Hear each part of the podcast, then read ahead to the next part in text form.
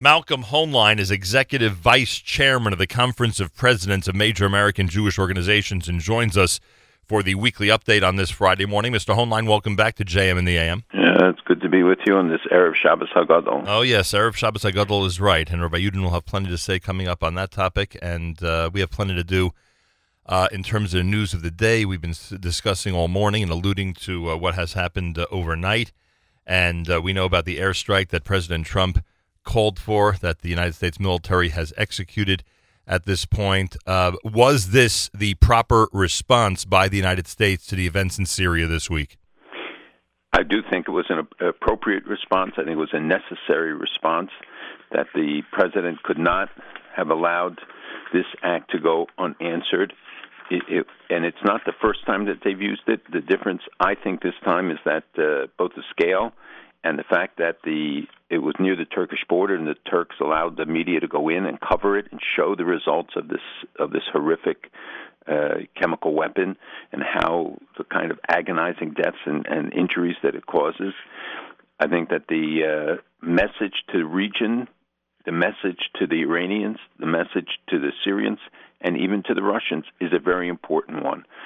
I hope that they have a broader plan in mind. I hope that they've thought about the next steps and the consequences. But doing it with the missiles so that there were no American planes involved, having given the Russians advance notice, I think overall it was an important decision, and a time to come to terms with what you want to see emerge out of the situation in Syria, just to allow the Iranians and Russians to keep their puppet in place, and things remain as the Iranians consolidate their hold, something that we've talked about here consistently. You alluded to a couple of things. First of all, so because of the media attention this time, it became much more well-known around the world, both the news of the attack and the aftermath of the results, so to speak, the horrific results of the attack. So you're telling us that this happens more often than we think, or has happened too many times where it's been ignored to to a degree? Right, I think the latter, but it's not just that there are reports. There were reports earlier. People have given anecdotal evidence, but here... This video, and when people see it, and there's horrendous sights that, frankly, I couldn't even watch, that really makes a big difference. When did he decide to do this? Do you think it was only minutes after this attack that the president said we must jump into action and do something? Well, I don't know that he could have decided that it should be tomahawks shot from boats off our coast, ships off the coast of Syria, but I think that there are always contingency plans in place. But the security cabinet met, and I guess made the recommendation to the president, and he authorized it. No question that Russia knew about it in advance, that they were informed? Right, yes. I would guess there are a handful of other countries that were informed in advance. It may well be that they were given notice before it took place, but in the case of Russians, the goal was to avoid hitting any Russian pilots or personnel, and as well as Russian planes. There aren't that many there, and this is a Syrian military base. It's not inside the city. It's a military base, but it's the one from which the planes were launched that carried the chemical weapons, and that's why it was targeted. But with the with whatever level of Russian presence or involvement there is there, is there a case to lay some blame at Russian authorities that it's likely that they knew about this attack or knew that it was about to happen? I mean, to what degree should we assume that Vladimir Putin or anybody else, along the line, knew that this was going to occur? I don't think that they authorized the use of chemical weapons. I don't even know if Assad authorized it. It would certainly raise questions about the judgment of who gave the okay for this to be used. They can't acknowledge it, so they can't prosecute. They can quietly deal with it, the Syrian army within Syria. But this is an intimidation weapon. This is a weapon that I think Assad, after having been told just the day before that, and statements coming from Washington, statements coming from other places that, we're leaving in place, we don't want to do regime change. I think Nikki Haley, others were involved in making statements about it. So maybe he felt that he had a license, that he was secure, that whatever reaction wouldn't be severe, and that this he knows the power of this weapon. The Russians are very reluctant because they suffered a lot from chemical weapons. So I think in public opinion it would not sit well in Russia if they thought that the Russian government had authorized the use of this weapon. I don't think anywhere would it sit well where they had been involved.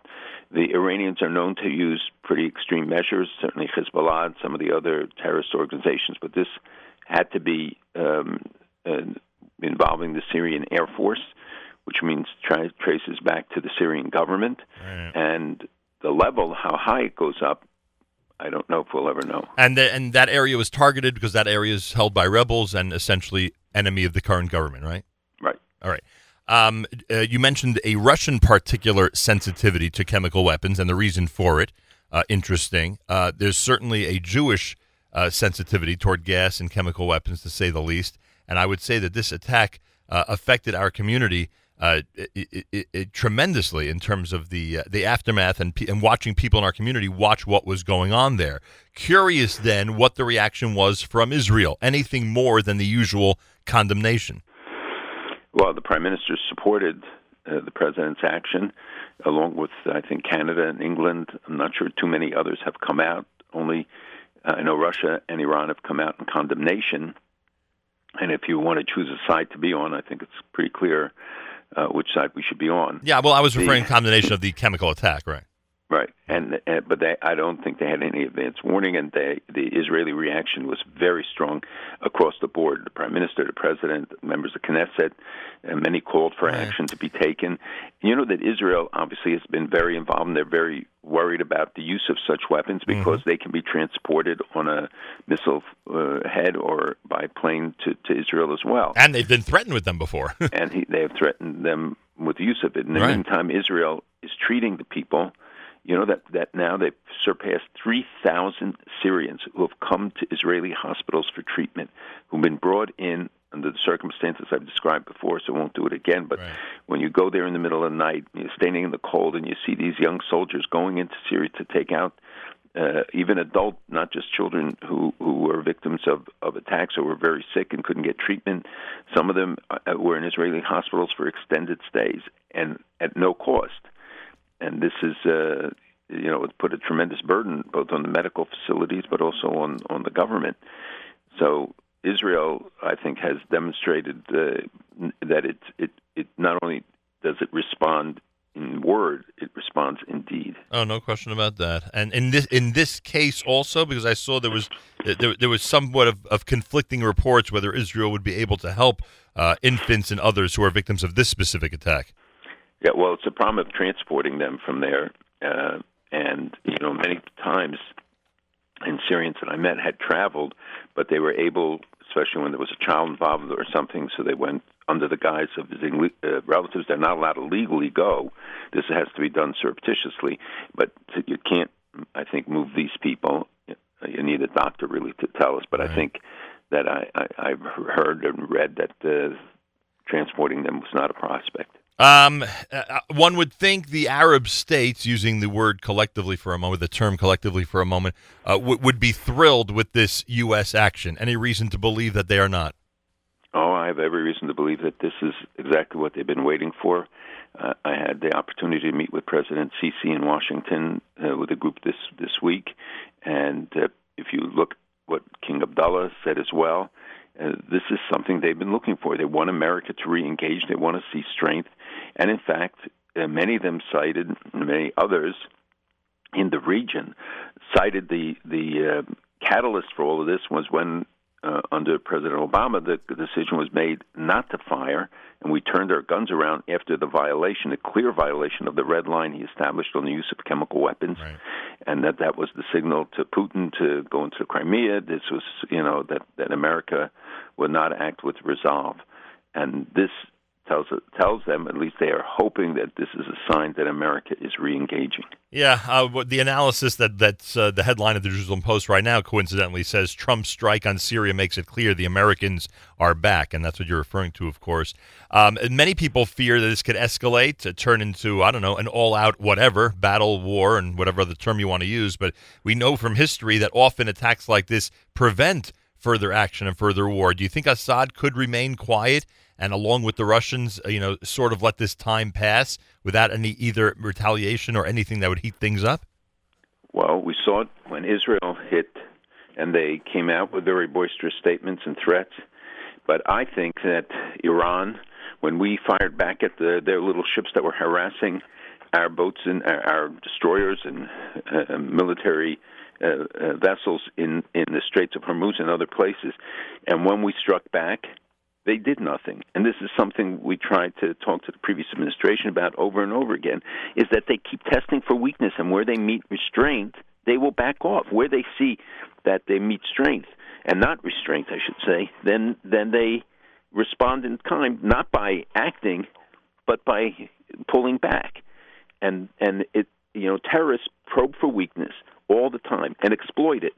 And that's why I think that you may see some response, some sort of action. Could be sanctions, something else that Russia does. You might see some actions on the ground, but very limited. And they have no American targets, really, to hit. We have very limited resources on the ground. Yeah, but there's always some form of retaliation. I mean, I don't want to... Not always. Yeah, I guess. But, I mean, terror attacks, kidnappings. I mean, there are options for, for those who want to retaliate against America to make a statement and do so. But one of them, in fact, might be a UN resolution against the United States. That's probably not going to happen, right?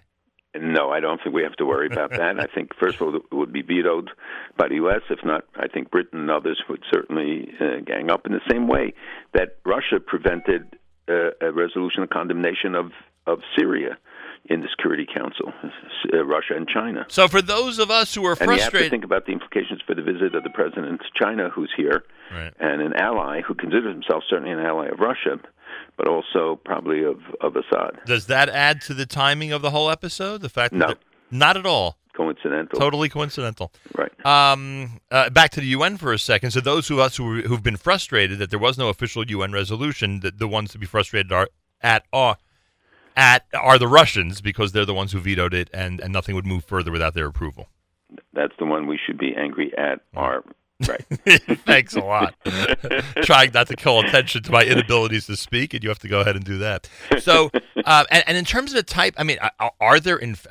I know I sound ignorant on this, but I am.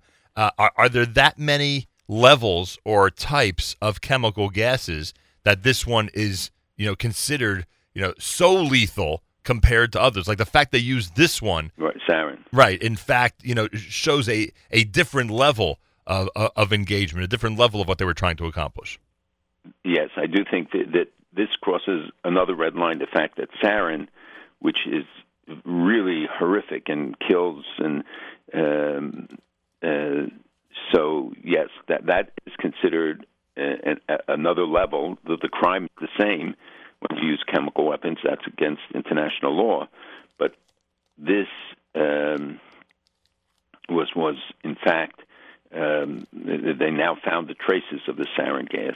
Right. It's America's one and only Jewish Moments in the Morning radio program, heard on listener-sponsored digital radio around the world on the web at NahumSiegel.com, on the Nahum Siegel Network, and, of course, on our beloved NSN app. All right, we'll bounce around and likely get back to Syria at some point. So in the meeting with President Sisi, did he mention anything to you about a summer summit where the U.S. would in fact sponsor some type of Mideast peace summit over the next few months and to try to make progress in terms of a deal between the PA and Israel? No, he did not. He did talk about the desire to have peace. He made references to it, but it was obviously not a priority. He talked about all of the situations in the region and frankly answered questions very fully and when he wanted to.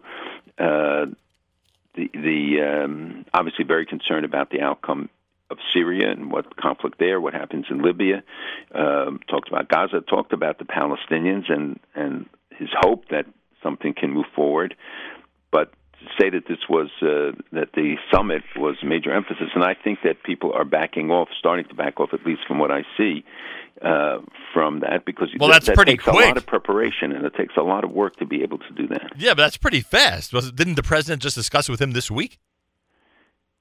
Yes, but this is something obviously that I shouldn't say obviously, but perhaps had been under discussion earlier. And it may have been just an idea that was thought about in Washington and then brought to them. And King Abdullah was there, and as you know, the Saudis were here earlier, and there were hints at the possibility of a summit of the U.S. reengaging. But to do that, you have to really be prepared. You have to have the ducks in place. You can't just have an exploratory meeting again, or it would end up like the Madrid meeting and others in the past that we have to know what's going to come out of it before you sit down to it. Well, some might actually say the Madrid meeting was fruitful, but whatever. I guess we could argue that. Why is there, according to an article I saw on your website, still so much animosity from Egyptian citizens toward Israel, if we've had this peace agreement for so many decades? And it seems people like you, other Jewish leaders, certainly the prime minister, are able to meet civilly with the president of Egypt.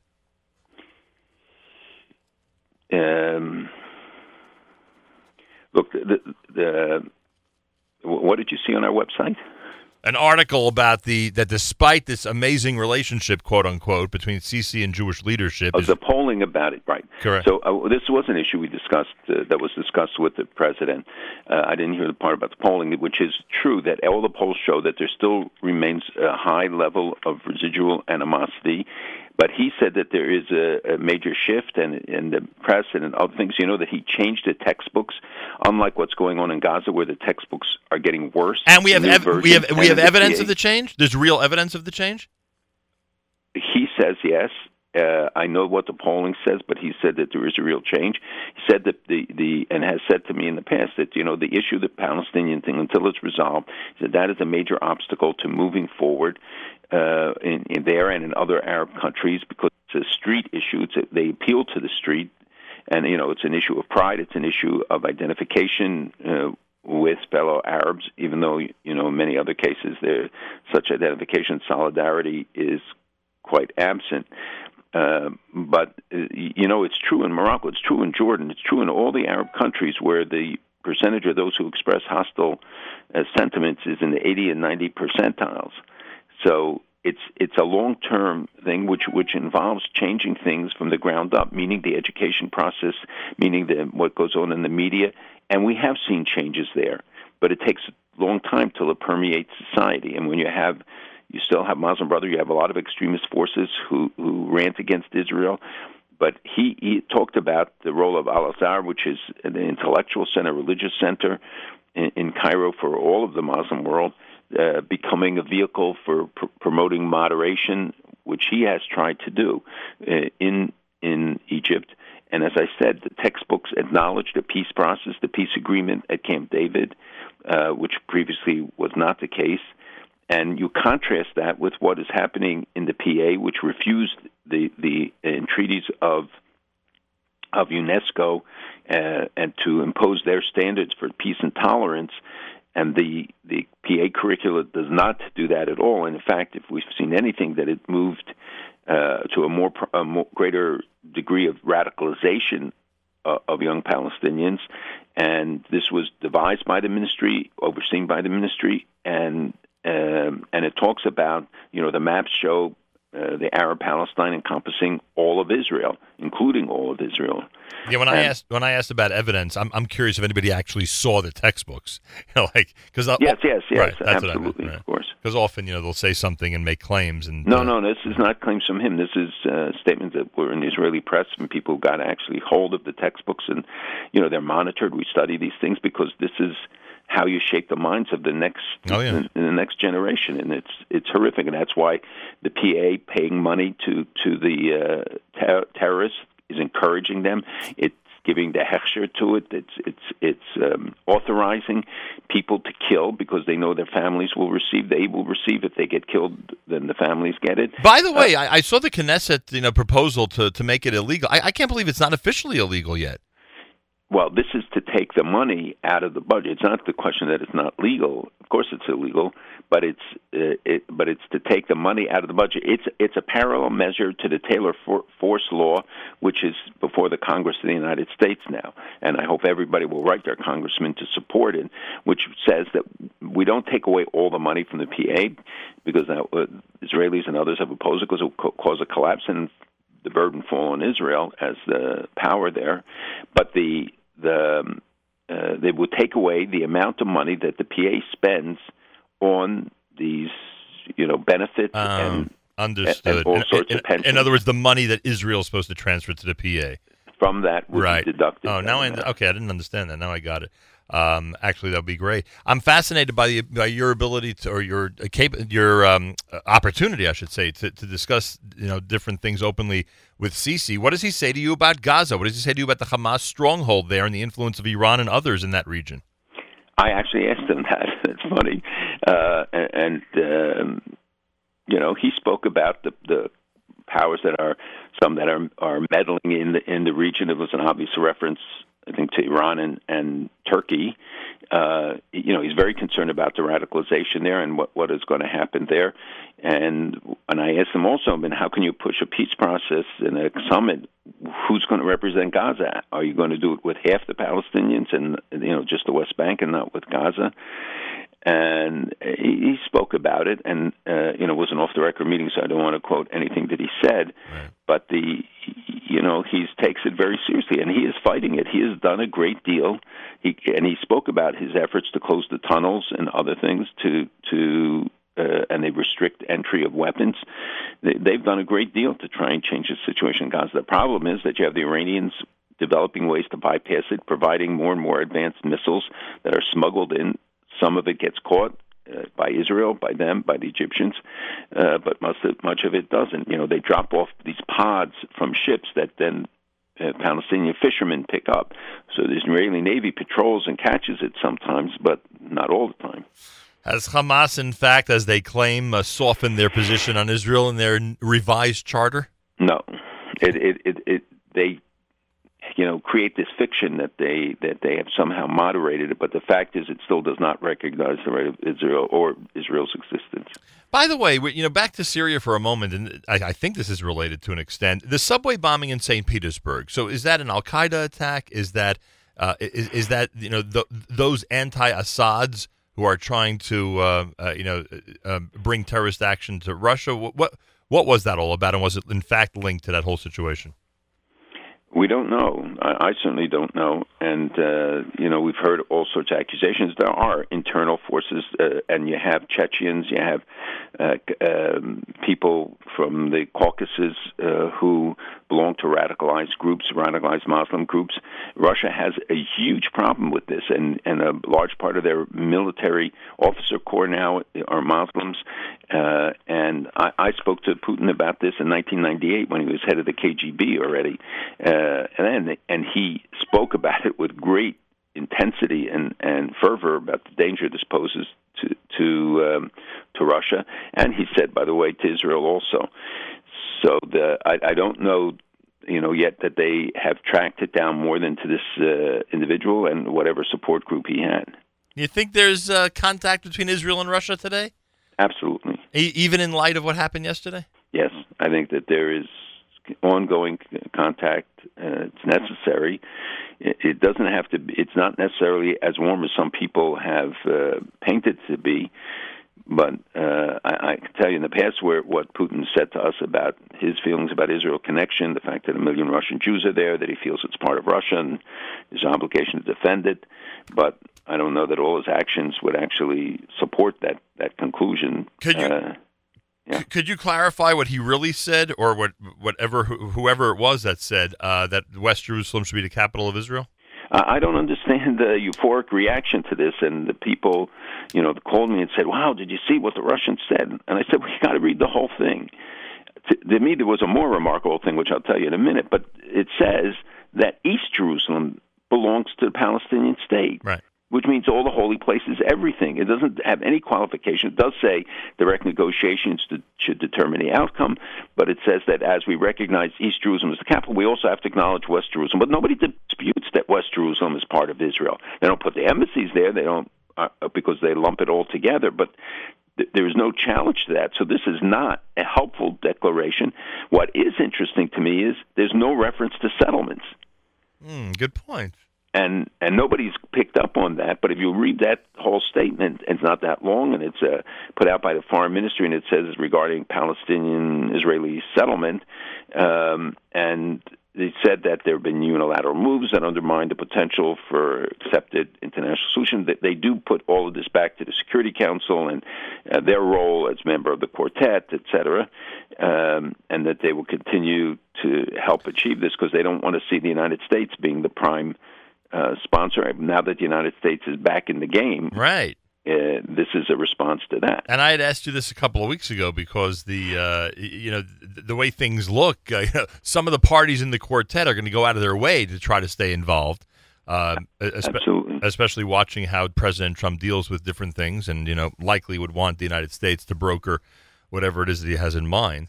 And we'll have to see whether if people want to be engaged like the Europeans, then they should stop giving all this money to the illegal construction in the West Bank, not in settlements, but the Arab illegal construction, which is dwarfs, I think, the construction in Jewish areas. I think that they have to stop supporting the NGOs that work against the government of Israel. I think that they have a lot that they should do to prove that they are worthy of being part of a process.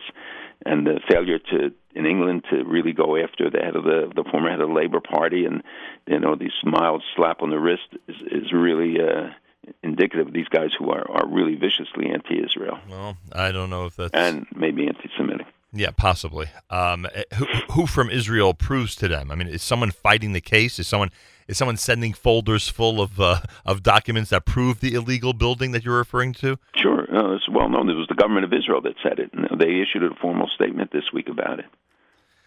By the way, the PA cut the salaries of 50,000 employees in Gaza this week. These are people who haven't worked since 2007 when Hamas took over. So they've been paying the salaries of these 50,000 former policemen and teachers and civil servants. So now they say, you haven't worked for 10 years, we're going to start cutting your salaries. The impact of that is going to be interesting because they are a lot of the purchasing power in Gaza itself.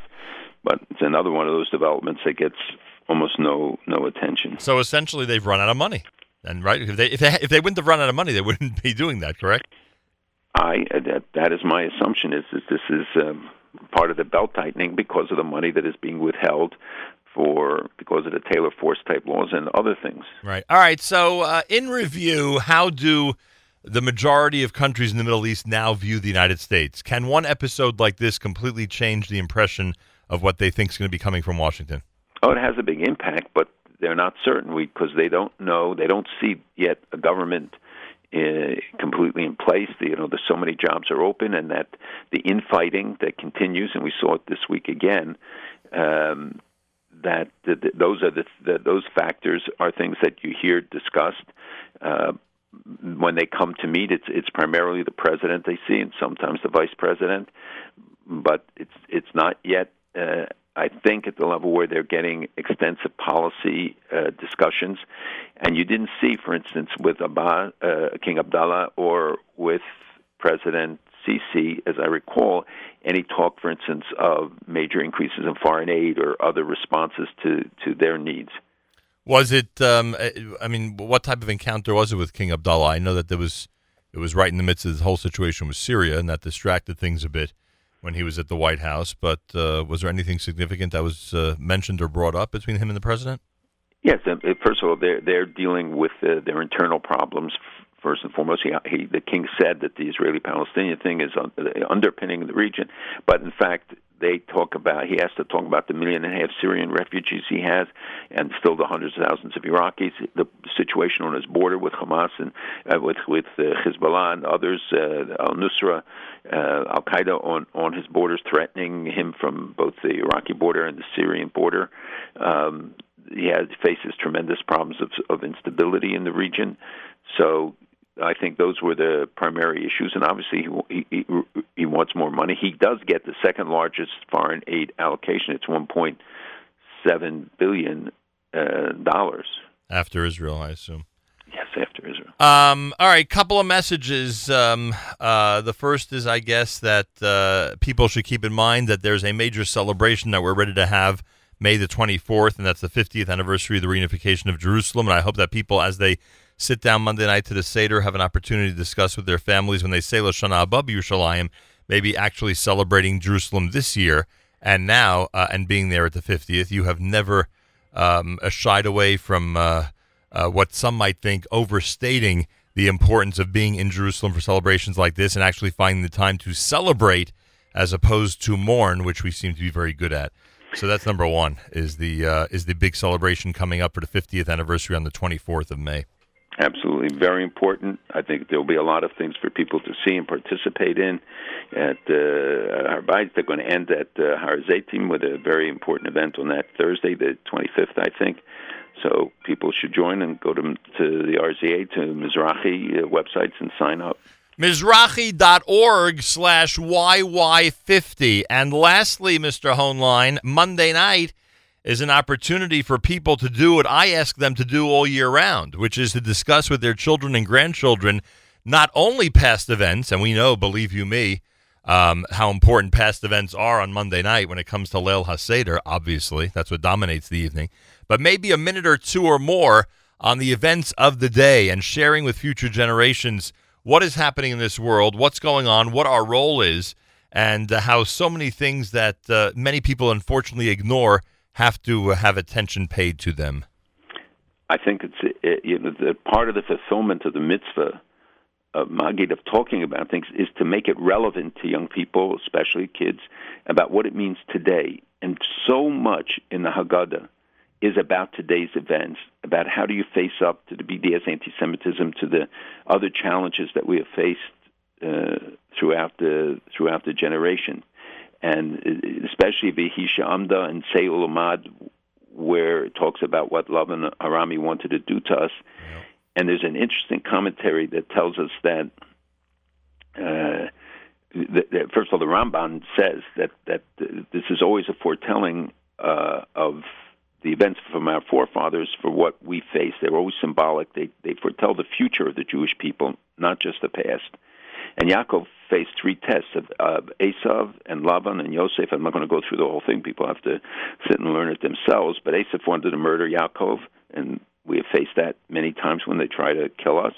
Laban tried to sever the connection to Torah and mitzvahs. We've seen that many times, the communists, et cetera, and others followed that lead. But the trial of Yosef is even worse than Esav and Lavan, because Yosef was sold because of Sina, the hatred, the internal strife between brothers, within our community. And those conflicts that tear us apart are more destructive than the worst decree that others can put upon us.